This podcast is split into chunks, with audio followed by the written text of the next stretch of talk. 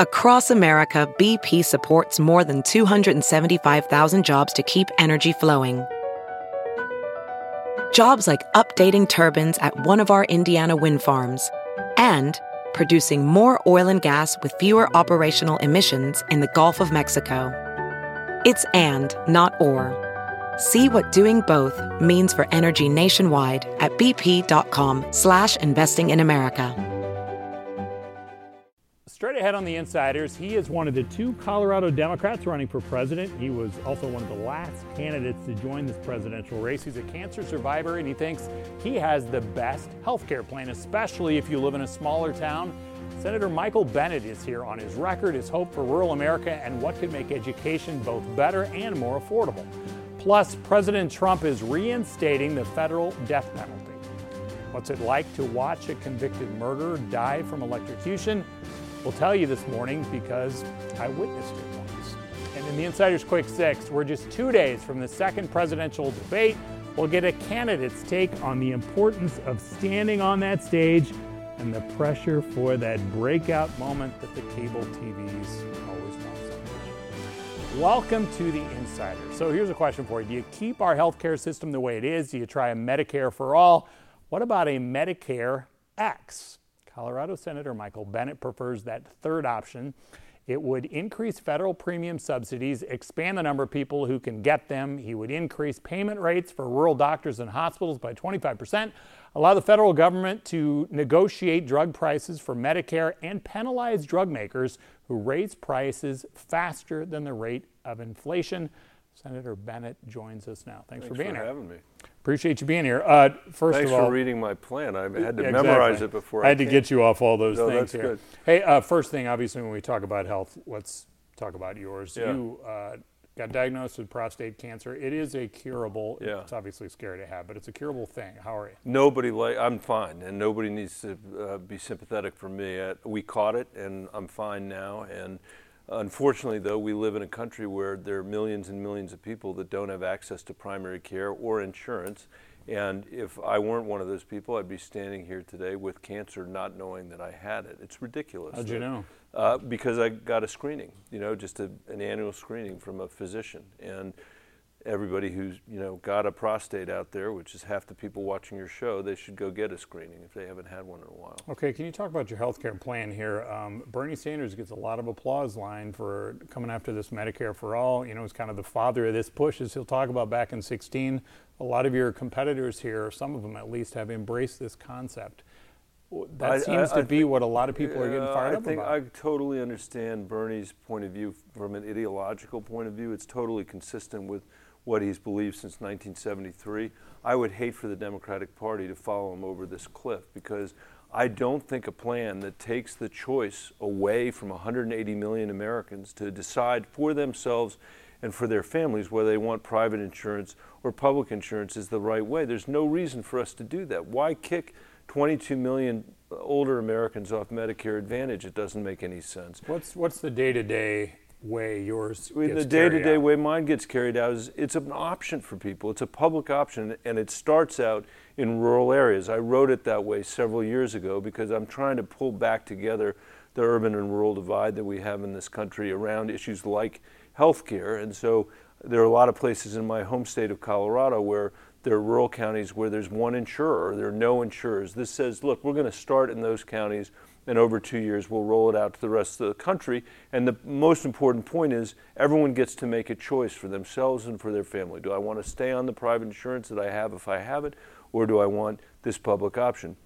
As you know, there are millions of Americans who are making too much money to be on Medicaid, but they don't make enough money to afford private insurance.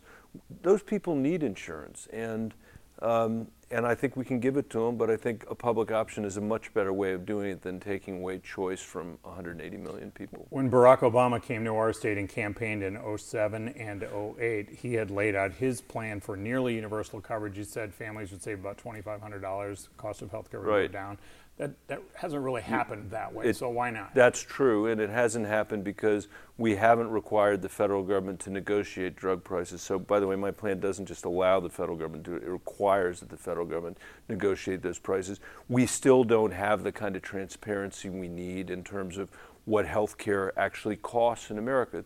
The best you can get these days is what you've been charged. And by the time you finish fighting with your private insurance company, you you don't even know half the time what that is anymore. We if if, if it were transparent what, you know, a hip surgery actually costs from hospital to hospital or doctor to doctor, what knee surgery costs, we could actually start to develop a market in America, and that would drive prices down. You know, as long as we keep it opaque, uh, people can charge whatever they want. So that was part of what we were supposed to be doing with the Affordable Care Act, but we never got far enough down that road. Uh, when you're, you talked about your plan starts in the rural areas, how do you define that? What's rural? It, it's well, it's uh, boy. I'm going to have to give you the. I'm going to have to come back to you on that. But it's. Is it based on population, or how it, do you look? It's at based it? on population, but in addition to, no, but that's but that but, it's based on it's, right. it's based on counties in this country that have one or zero insurers, and those tend to be rural areas. And in our state, we have about we have ninety-nine counties, which you'll find out if you try yeah, to get to all yeah, of them here. Yeah. Uh, you know, and they're all most of them right. are kind of squares here. Uh, most of our state, about two thirds of it, frankly, is losing population. Right. As you look at that, and I I know you look at Colorado, where you represent now, and have had a track record of performing well on elections, you know, outside of the bigger metropolitan areas. How do you look? How do you look at, is it possible to turn that around, yeah, we, or is that where things are going? I think that we have to rebuild our rural economies. We're going to have to diversify our rural economies. In the meantime, we've got to make sure we preserve the employment that's there, and we got to preserve the systems that are there. So, you know, President Trump has had a ten-year or a, or four, two-year assault on rural hospitals in America. Those places need to stay open if we're going to have... By assault, by... By, by, by cut, trying to cut Medicaid, trying to cut Medicare, trying to re- repeal the Affordable Care Act, you know, which, which w- w- it was amazing to see how that politics changed, because the now we had rural communities in America that were saying, please don't repeal it. In fact, that's the reason why, in the end, they were unsuccessful repealing it, was to save those rural hospitals because of the Medicaid expansion. So, and I think we have to figure out, as a former school superintendent, how to preserve our schools in our rural communities as well, because once you don't have a school anymore, then it's hard for there to be economic development. It's hard for that community to grow. All right, you just brought up schools here. We'll take a break. When we come back, we want to get into our schools nationally, both K through twelve and our public university systems. We're seeing smaller schools in our state close. Many students, when they want to go to college, they have to go deep into debt to actually do it. Senator will weigh in on both of those things next.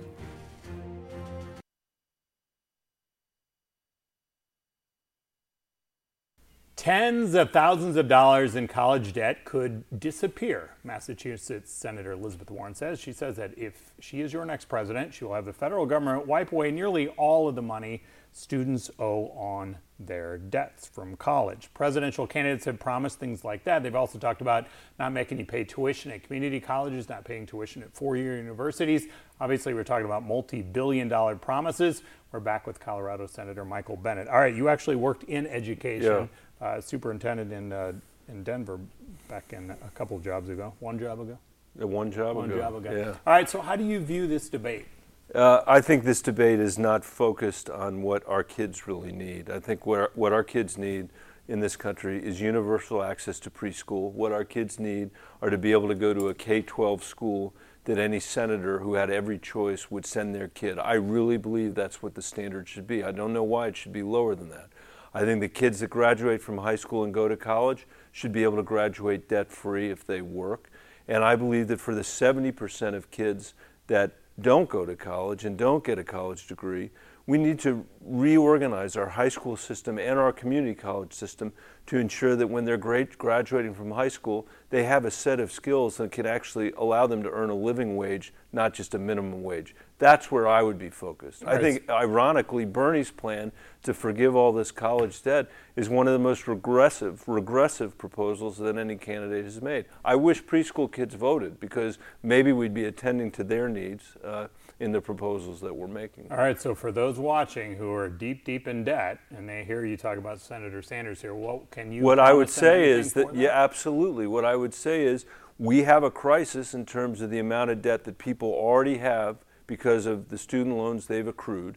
In my opinion, it's not their fault. In my opinion, it reflects a world where The taxpayers no longer support higher education, which they did when I was going to college, and and the student loan program just lends into increases year after year after year. So the University of Iowa goes up by four percent, it just lends into that. That's not the student's fault. So what I would do is make it as easy as possible for them to pay back their loans by reducing the amount um, required based on some percentage of their income, so that they could then use cash flow for other things that they need to do, like so start a business, uh, the payment, or repayment. or or just reduce the payment, and after a certain period of time, you know, of a longer period of time, um, say you're done. You know, you've you've done it for enough period of time. But I but I just I think the priorities are not in a place where we can help the most people in this country that need the most help. I also worry a lot that others will just say, well, why haven't you forgiven my mortgage? Or why haven't, you know, I just paid off my student loans. Why are you doing this? I think what we have to do is act in a way that doesn't, that that that, that treats people with respect and says there is a measured way of dealing with the issue that you're that you're confronting. Uh, we have about forty-five seconds left. Um, how do you view this? We've seen some teachers walk out, yeah. K through twelve teachers yeah. uh, nationwide.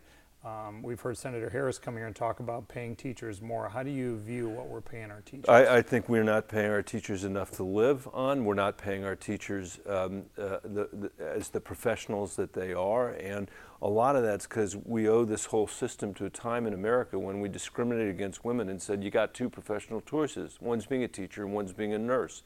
You know, and we were discriminated against women back then.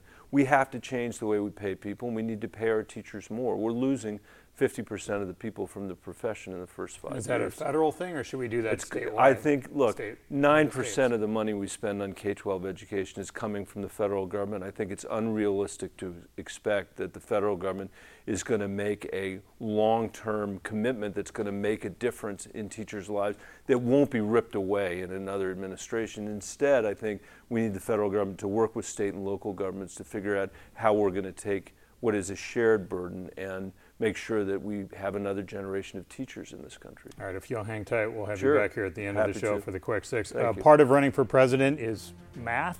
Campaigns have to figure out what role the Iowa Democrats' new virtual caucus will play in all of this when they caucus in February. So when we come back, Party Chair Troy Price will be here to lay out the changes ahead that'll make this next caucus a lot different than any of the ones in the past.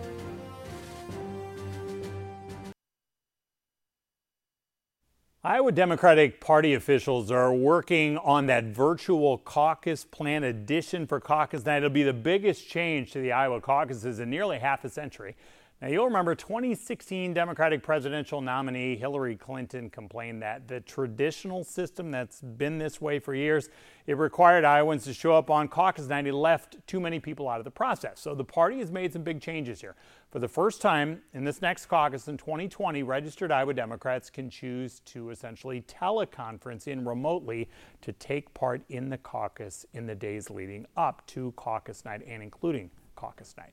Iowa Democratic Party Chair Troy Price filled us in on what's ahead.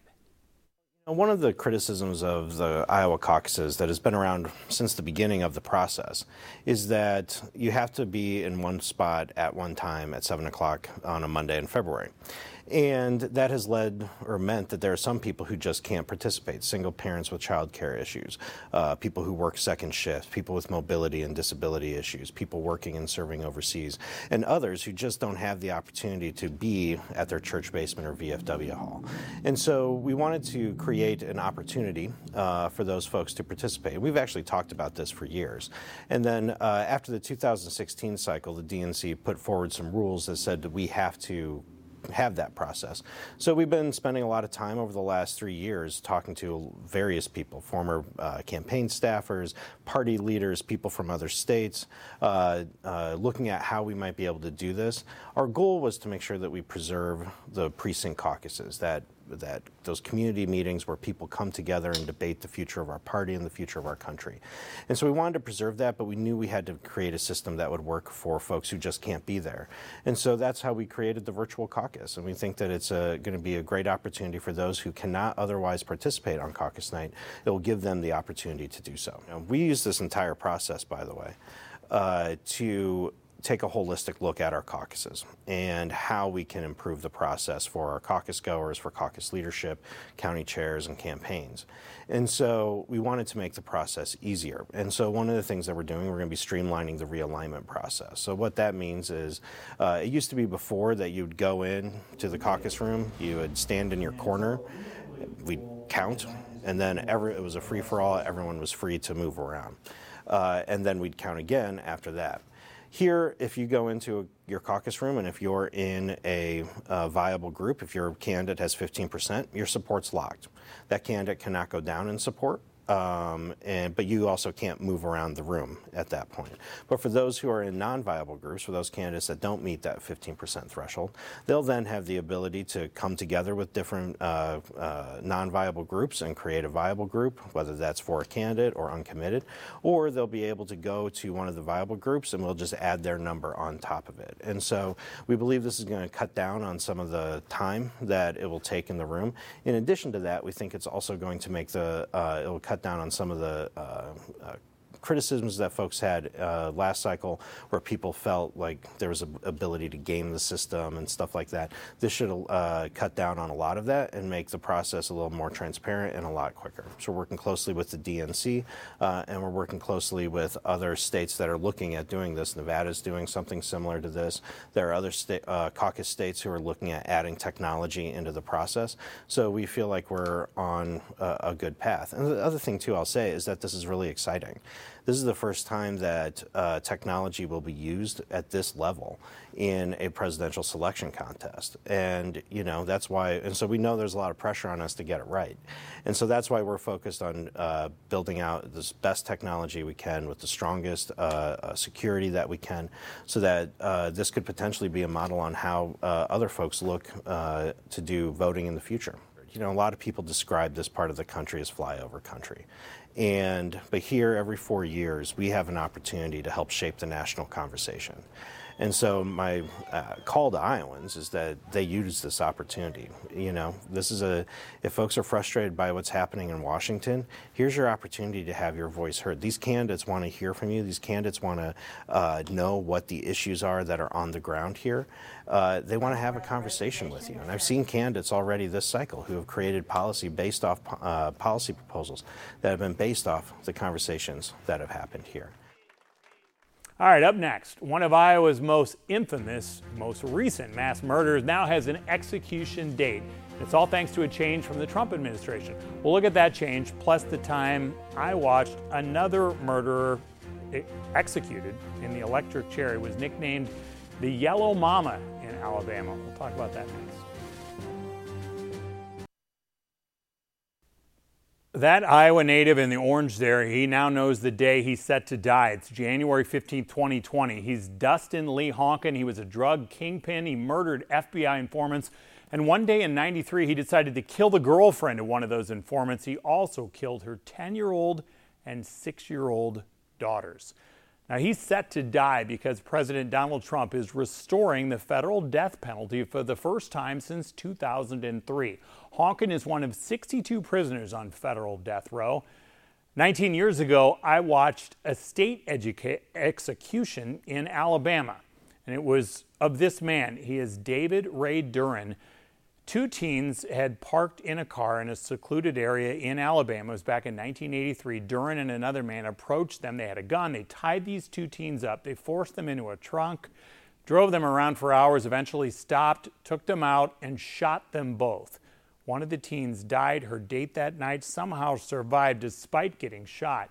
The court eventually sentenced Duran to death for his heinous actions back then. Now, back then, I was working in local television in Montgomery, and Alabama used that for its executions. That electric chair was nicknamed the Yellow Mama. I got chosen to be a media witness for Duran's execution. It was set for a minute past midnight on January seventh, two thousand. So they hooked up Duran. He stared through a window at us. I was in a room with some prison staff and family members of his victims. Then they carried out this electrical execution. Duran briefly clenched his fists at the time, then he released, he stopped breathing, and he was dead. Duran, late in life, had become a born-again Christian. He decided not to prolong his legal fight because he says it would not have been fair to the families involved. Alabama eventually got rid of the yellow mama in two thousand two and uses lethal injection instead. When we come back, what Senator Bennet thinks of the federal death penalty, also the big debate ahead this week, and what would happen if he would have to debate his old boss. The Insider's Quick Six is up next.